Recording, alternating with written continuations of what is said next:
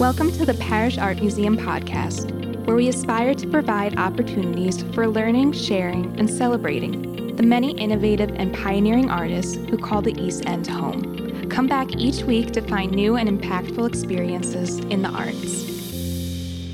Welcome to the Parrish Art Museum. Thank you everyone for coming out tonight. My name is Corinne Erni. I'm the Senior Curator of ArtsReach and Special Projects here at the Parrish. And I worked with these two lovely ladies for the Parrish Roadshow for this year. The Parrish Roadshow is an annual project in which we take art outside of the museum walls. It's a way to engage with our communities and to invite local artists to create special works, to uh, exhibit in uh, locations outside of the museum uh, of their choices. And this also allows us to engage with local institutions and create partnerships and network with them. So uh, the artists actually get to choose uh, the venues that they want to work with, and that's always a wonderful um, new experience for all of us. So, um, of course, these projects are not possible without our sponsors, so I would like to thank them first of all. So, the Parrish Roadshow 2019 is made possible by the generous support of the Dorothy Lichtenstein ArtsReach Fund established by Agnes Gund, Deborah Buck, Sandy and Stephen Perlbinder, Jane Wesman and Donald Savelson, Leslie Rose Close, and Joni Sternbach. And the Friday night programs at the Parrish are made possible by our uh, presenting sponsor, Bank of America, with additional support of the Corcoran Group and also Sandy and Stephen Perlbinder.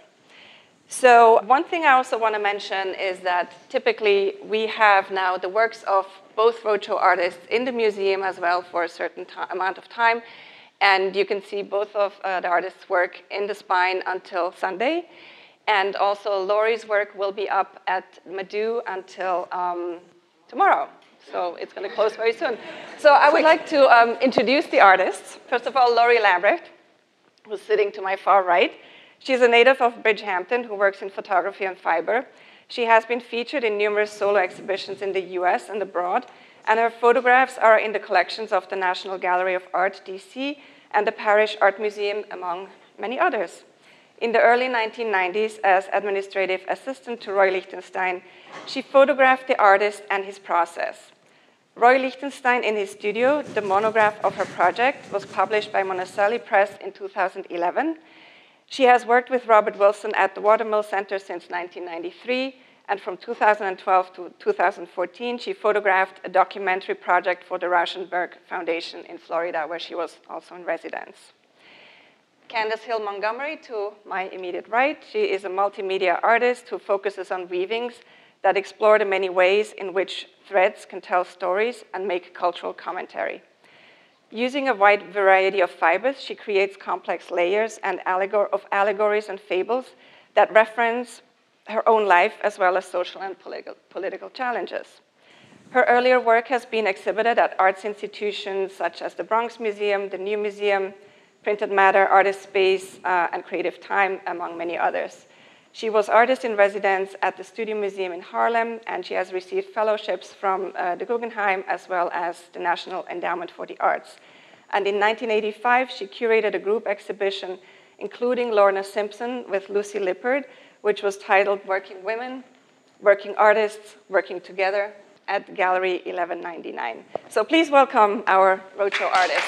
Thank you. And um, I also want to take a moment to thank our partners for this year. That's the Sag Harbor Whaling and uh, Historical Museum and the Madoo Conservancy in, in Sagaponack. So I'd like to start with Laurie, since your work is, is up right now, and just ask you to walk us a little bit through the process of what inspired you to go to Madoo what inspired you to make the specific work that you made for this installation? Because I would say up to now you've been working very much two-dimensional, you know, photography, print, and so forth. And so this took you really into the three-dimensional realm. Right. So if you can walk us through that process a little, a little bit. Well, I think the reason um, I was drawn to Madoo was because of the landscape feeling a lot like it did for me as a child growing up out here. I used to bike ride through Sagaponack all the time as a young person. And I knew Bob Dash when I was a teenager and was really, I think his landscape paintings were the first paintings I ever knew that looked like where I grew up. It was interesting to me. I think that working at Madoo, I started thinking about Bob Dash and about the way he used color, not only in his paintings, but in the garden, and the way he painted objects in the garden that stayed there all year round. And I thought, how can you hold on to the color that's so fantastic of the plant life in the garden that changes so quickly week to week? And at that point, I started to photograph purely for the color, and which was a new way for me to use the camera. I wasn't worried about composition or focus really. I just really wanted to concentrate on the emotional value of color. And for the last few years, I've been returning to a love of working with fiber um, that I didn't pay attention to for a long time. And because you, you were also. I um, used to be a sweater designer right. early in my life, uh, and when I put on my photography hat, I stopped doing anything to do with yarn and wool. And this project really allowed me to marry these two loves of mine, these two things that were really great expressions for me. And the other thing that it enabled me to do was to be outside in the landscape that I really love. So what I was really impressed by, or what really caught my eye, was you photographed the colors of the summer, like the, the, the flowers of Madoo, and uh, you printed it on fabric and cut strips from these fabrics and used it to weave new tapestries. So right, I started thinking about you know, how does the squirrel see from up in the tree and look down at, you know, like these funny thoughts you have. Sometimes you think like that when you drive the car too. You wonder. Anyway, I was, I was wondering, like, how do the animals see? Or, you know, what is it like if we had an aerial view of things? And um, how you don't necessarily pick individual things out, things kind of blend together, and how the composition can be really beautiful and identifiably belonging to one place. And sort of like the way you can look at a mountain range in one part of the world and you know that that belongs to Colorado as compared to the Alps. There's like a certain combination of lots of little things that add up to something major. And what's really interesting is that actually these colors uh, of these flowers somehow really match Robert Dash's colors. I mean, when you look at these images or when you look at it in, in, in the gardens, you can see how it all really uh, comes together, mm-hmm. these colors. So maybe he was inspired by, by that as well. Yeah, I, I, think so. And um, for me, it was interesting because when I would separate the fabrics after I printed them, I would cut them, and then I would put them in a box where I segregated them. So things that were sort of yellow would go in one direction, and the colors that would get you know, the warm colors and the cool colors would be separated.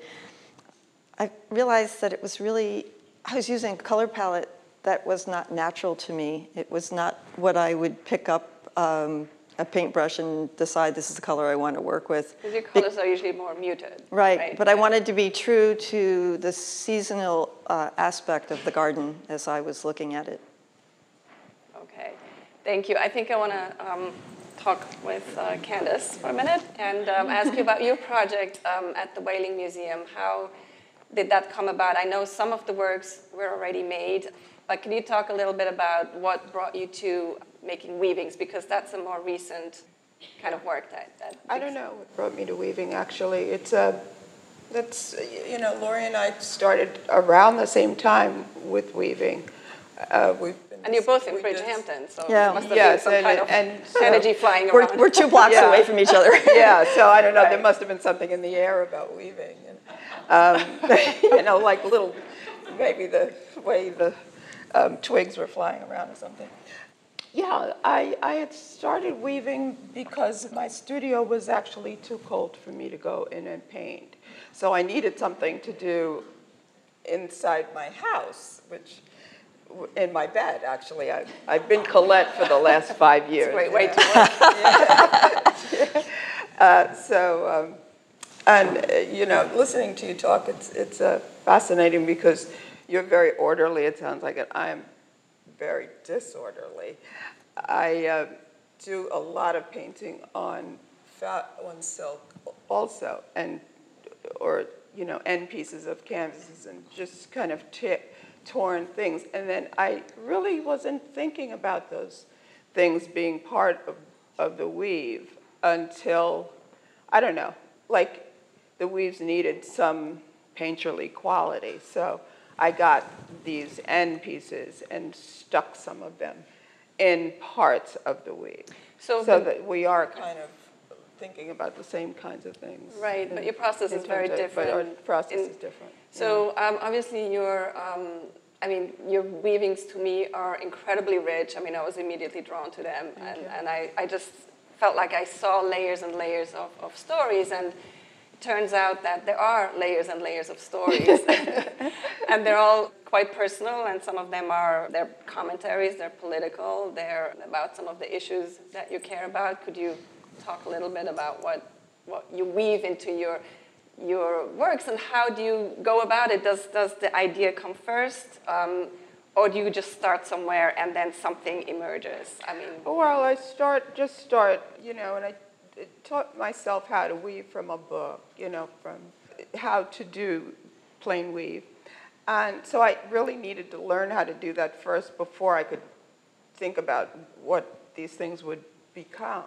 So, really, my mindset has never really changed from that early uh, learning how to weave, just putting color after color after color somewhere on your loom, and then it winds up as something that I didn't know because I, it's like I've been a painter. I really don't like to know the outcome of things. Why do it if you if you know ahead of time what it's going to be all about? So. Uh, so that kind of really fascinated me that you could do the same thing with threads. That, uh, and in fact, in a better way than even. But the process is so much slower. Oh God, it's horrible. Yeah. How long does it? That's the problem. How long it. does it take you to make one of these weaves? And they're like it could be like 25 by 25 months. Months. Three months or four months sometime with the bigger, the larger ones. And then I, I always hope never to get to a spot where I just don't know what color to use, you know, because that's what it is for me. I'm really looking at each piece as a, you know, it could be a, a quilt or, you know, a color painting or something. I just sometimes get a little blocked with what color should be next because I don't know what the outcome going to be. So that could take a month for me to be sitting there thinking about that. Right, right.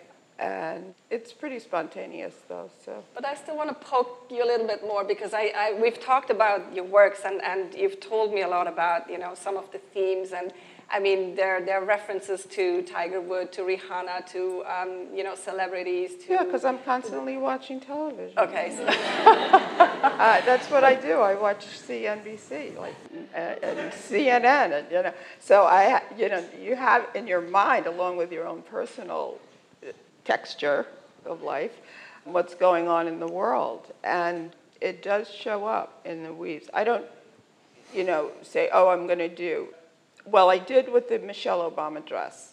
That was one where I thought about ahead of time because I was really jealous about uh, Amy Sherald getting that commission. And I was like, that is not something I would have done with her. And so I kept thinking about it. And, and it was like sticking in my mind, like, what the heck? So I decided to do a week with the dress I would have put on her and the, and the kind of abstraction I would have done with her face and all. So that's one I really, you know, there are some that, you know, you can think about. But that one I did long after I figured out the process of weaving. Right. So I, I could, um, but I still had a problem with the bottom of her feet. You know, she's supposed to be sitting up on a chair or a bed or something with her feet out, like she's in relaxed mode with uh, her, you know, like when she went to Target that time with the hat and everybody got mad, you know, it's like, why is she out looking like that?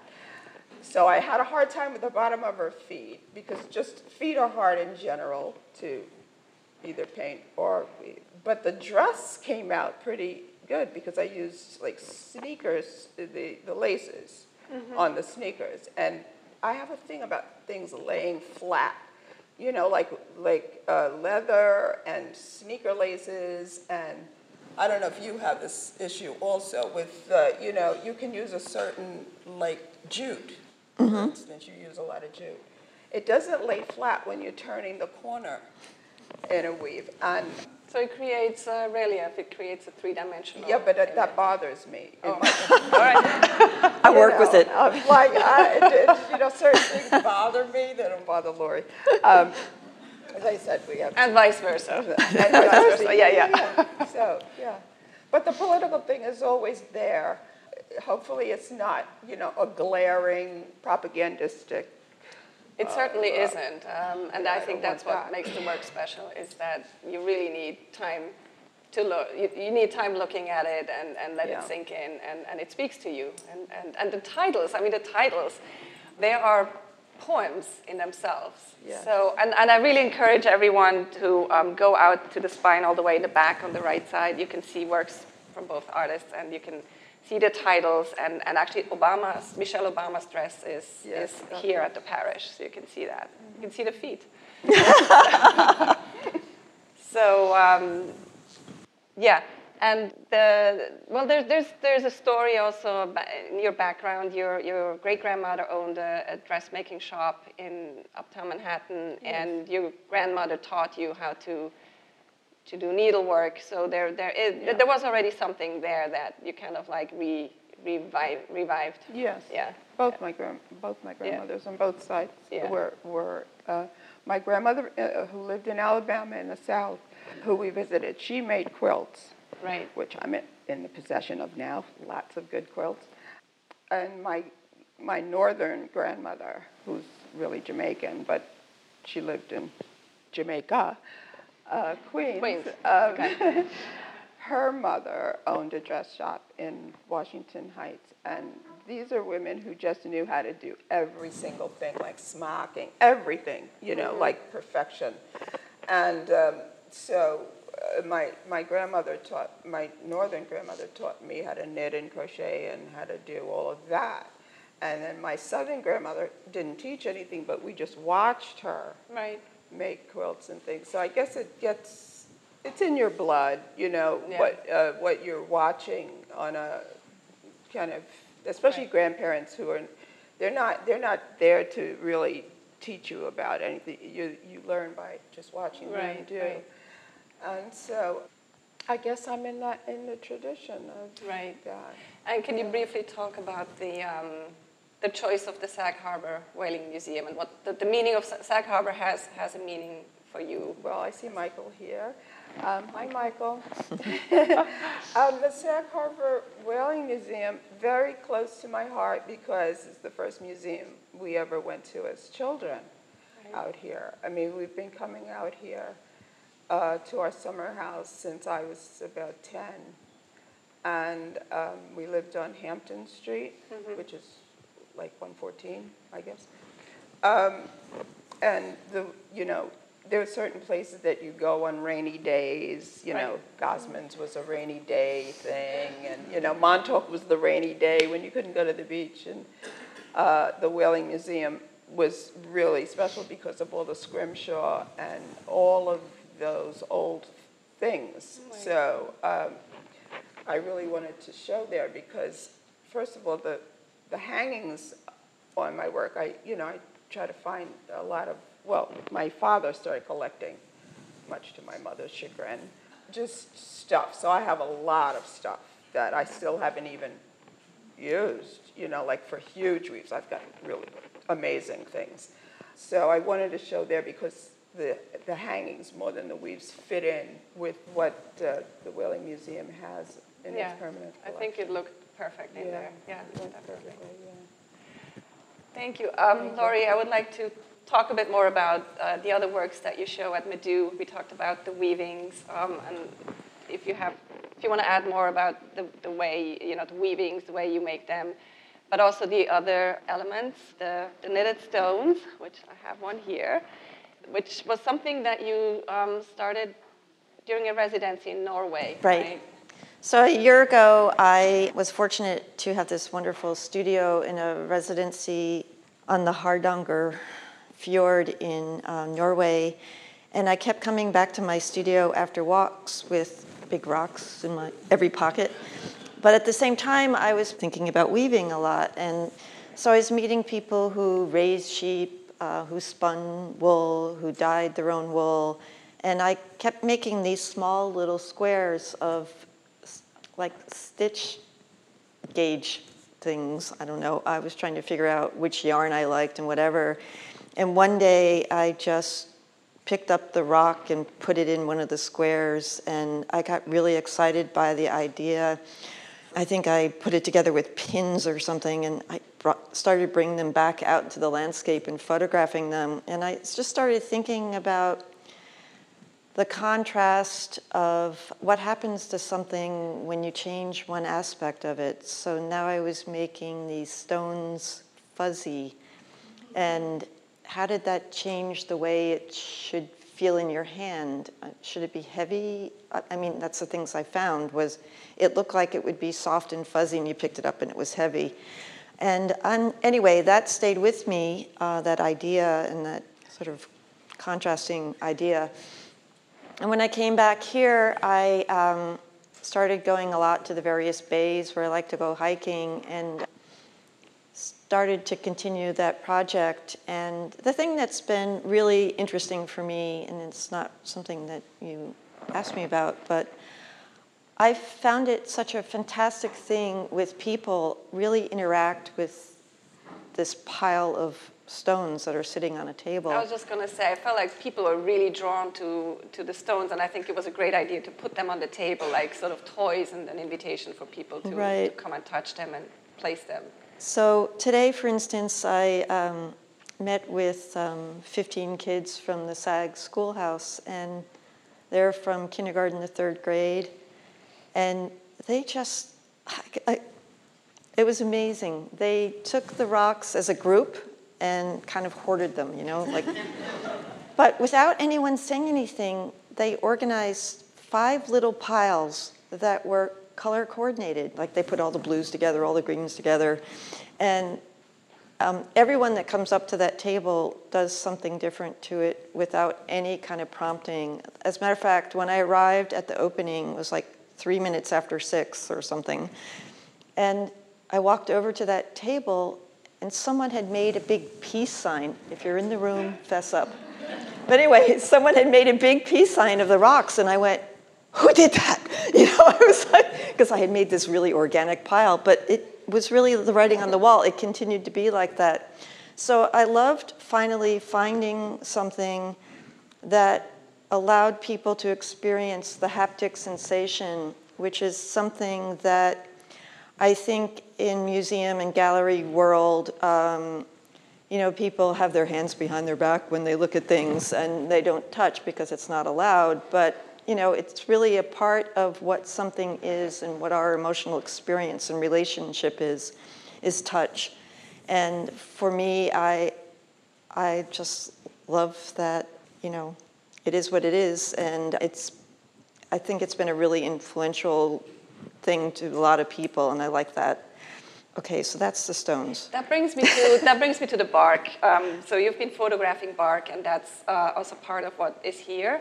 Um, you printed on linen, and uh, for Madoo, you wrapped it around uh, the tree The trees, and we were sewing and stitching yes. for several days. yeah, we upholstered the trees with bark of other trees, and again, it's that tactile, haptic thing. Um, people in sort of a public atmosphere walk up and start hugging trees in this particular spot, and it's like, yeah, you see people in various places taking pictures of people hugging a tree, but this is like lots of people hugging the tree. And I, I love that. I think for a lot of us, we think uh, in a romantic way about trees, about the metaphor that they have for so many ways of expression from early poetry to early Renaissance paintings. The tree has this presence. And um, I love that people can have an immediate relationship that somehow is caused by it being covered with a piece of fabric. So was, what was your biggest surprise about this project? Something that you didn't, I mean, obviously when you get involved in a project like that, you start somewhere you don't really know what the outcome is going to be exactly and mm-hmm. how people are going to react. So what were some of the biggest I, surprises? I, I, one of the big surprises for me is I have not tired of being amongst the pieces in that show. I really love sharing it with people. If someone told me it wasn't finished and I had to keep making more pieces, I, I would be eager to continue it. Well, Alejandro, what do you think? he's, he's, not here. Um, but um, so I, I, think the combination of photography and weaving um, in this and nature being outdoors has been this wonderful combination for me that makes me feel very alive. And it's something that I feel passionate about, and I love sharing it with people. And so, what we also do now with roadshow artists is we um, engage them with uh, school children and adults and ask them to do workshops. And that's why we took it out of the summer months. It used to be in the summer, now we do it in uh, late spring and early fall, so that we can also work with, um, with uh, school children mm-hmm. and, and adults. And I, I think seems to me that this experience has also been a very rich. Um, right. Working, uh, I think I've had five or six groups of students from uh, Tuckahoe, Sag Harbor, Bridgehampton, and Sagaponack come through over the last few weeks, and no two groups are the same, but it's astonishing to experience the work with kids Today, there's one part of the installation where there are small weavings attached to looped wire supports. And today, the kids were the same height as, and they, they were all going up and like reaching for them because there's a little hedge in between. And so I guess really what's exciting is to see how people respond to something, and immediately you can see how they're thinking differently. Like the way kids, when they go, are always picking, after they've played with the rocks and whatever, then they start picking up things that they find on the ground and showing it to me. And that's, that's pretty cool. You know, I think we all lead each other and show our worlds, our, our vision of the world to each other, and it's really great to have an opportunity where you can be in a situation with so many people can engage with things that I find really special. Mm-hmm. So, like the surface of the bark, for instance. Right, right. So I want to ask uh, Candace also what you know. What was your uh, biggest surprise, or how did you? How did what was the experience of seeing your work in the Whaling Museum? Because I think you haven't seen that many of your weavings in one place exhibited that way. Well, this is the first time I've shown the You've weaves. shown them. Yeah, I didn't. I wasn't really thinking about showing them. And what was the reaction of the audience, and what was your reaction? Well, I had a great, you know, good reaction yeah. from yeah. from audience. Yes. Well, first of all, you know, when you live in out here in the country, I, I still call this the country. You know, lived in New York City all my life, so this is still the country it's very different than, say, a New York gallery situation where right. people view work in a little different way, you know, quieter, mm-hmm. more contemplative, and uh, yeah, it. I don't know. It's, this is just much nicer, where it seems like more of a community feeling, where you can talk to people and students about exactly what it is that you you want to do with your work and why you make titles that are like books, you know. Um, so why do you make titles like books? Well, because poetry to me, you know, it's it, there's two ways of looking at art. You can look at uh, visual art poetically, or you can take a fast read and just not think about it, it poetically. Right. So I, I think I'm forcing people to to use a different part of their brain.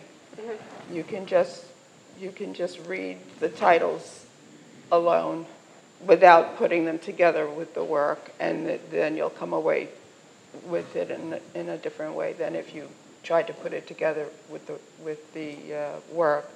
And, um, and so I th- I'd like to throw a little bit of Shakespeare in and a little bit of other things just so people can, uh, you know, they can see, oh, this first of all comes from an ancient tradition. Weaving is, in, is one of the oldest traditions. Mm-hmm.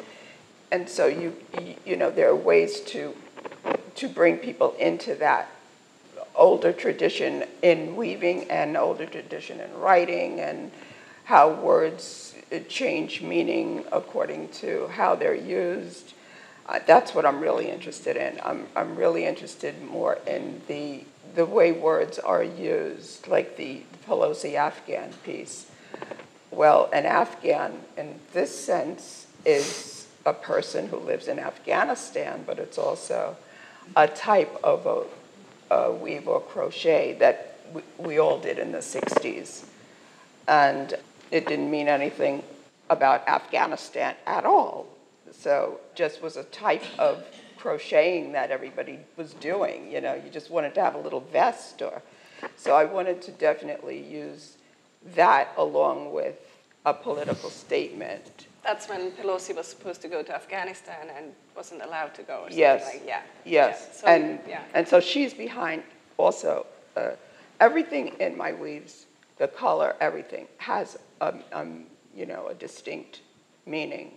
Like that is not Nancy Pelosi standing behind a green wall by any means. It doesn't look like, it's not supposed to be her, but anyone who is behind a wall that's, uh, that's got a separation in the wall it can't open. I mean, that weave actually has a, an opening in it, a slit, it's a, called a slit weave. Your mind is automatically going to say, what is that doing there? Why is that person able to stand there and not come out and fall down? It's like a lower, you know, things are done in terms of perspective and distance in painting as well as weaving. How do you get foreground, background, middle ground? How do you make drip things look like they're dripping? Um, all of that isn't something that most uh, of your viewers are going to say, okay, yeah, I'm thinking about that. So the titles kind of push the viewer into a um, space where they're forced to come to terms with there's something else happening here that I'm not fully understanding. Let me take a, a better look at this. Right, and the titles and come say, after the works are completed. Yes, yeah. but I'm constantly writing titles. Oh yeah, and changing them. And changing them. yes. yes. Yeah, I'm never satisfied. Even true. after we've done the labels. Because I can, because um, I would still change them today if I could. Oh, I know, know, I know. You would go to the, but uh, actually, the, the Afghan Pelosi is, is also here on, on view. Um, I, can you talk a little bit about the hangers that you use for your works? Because I think that's also an interesting element of, of your work. Yeah. Yeah. Um, well, I try to find like farm tools, like 16th century farm tools from out here. I have a lot of that. I have a lot of farm tools. My, my grandmother in the South had a farm. So my dad brought up all of those old farm tools that were like around the house. You know, a lot of stuff that had to do with slave stuff.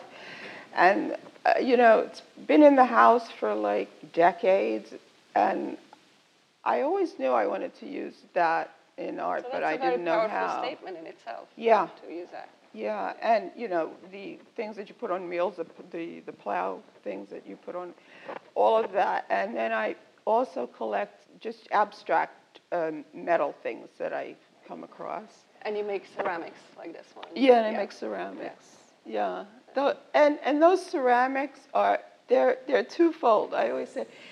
Uh, because I like sushi and I like Japanese food, so I figure if you want to take if you want to have one of these pieces and then just use the ceramic part for a sushi dish or something, it's, it's fine. I, I think it's good that you know you can that you can take your yeah. It's, you know, it's like that's what what weaving was for. In the old days, was like for a pot holder or something. So you know, you can also take them apart and use them for other things. You know, it'd be a beautiful little something to put little sushi on a something like that, you know?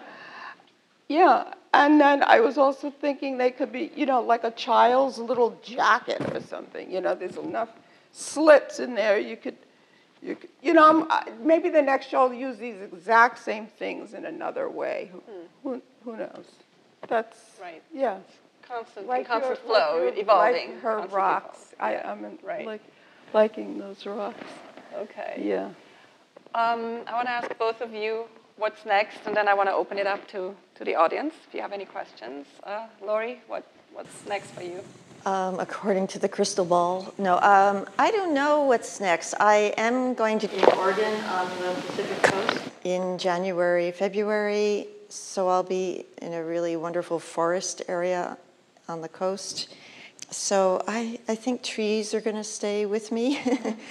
I'm continuing to pursue uh, weaving I'm really engaged with that.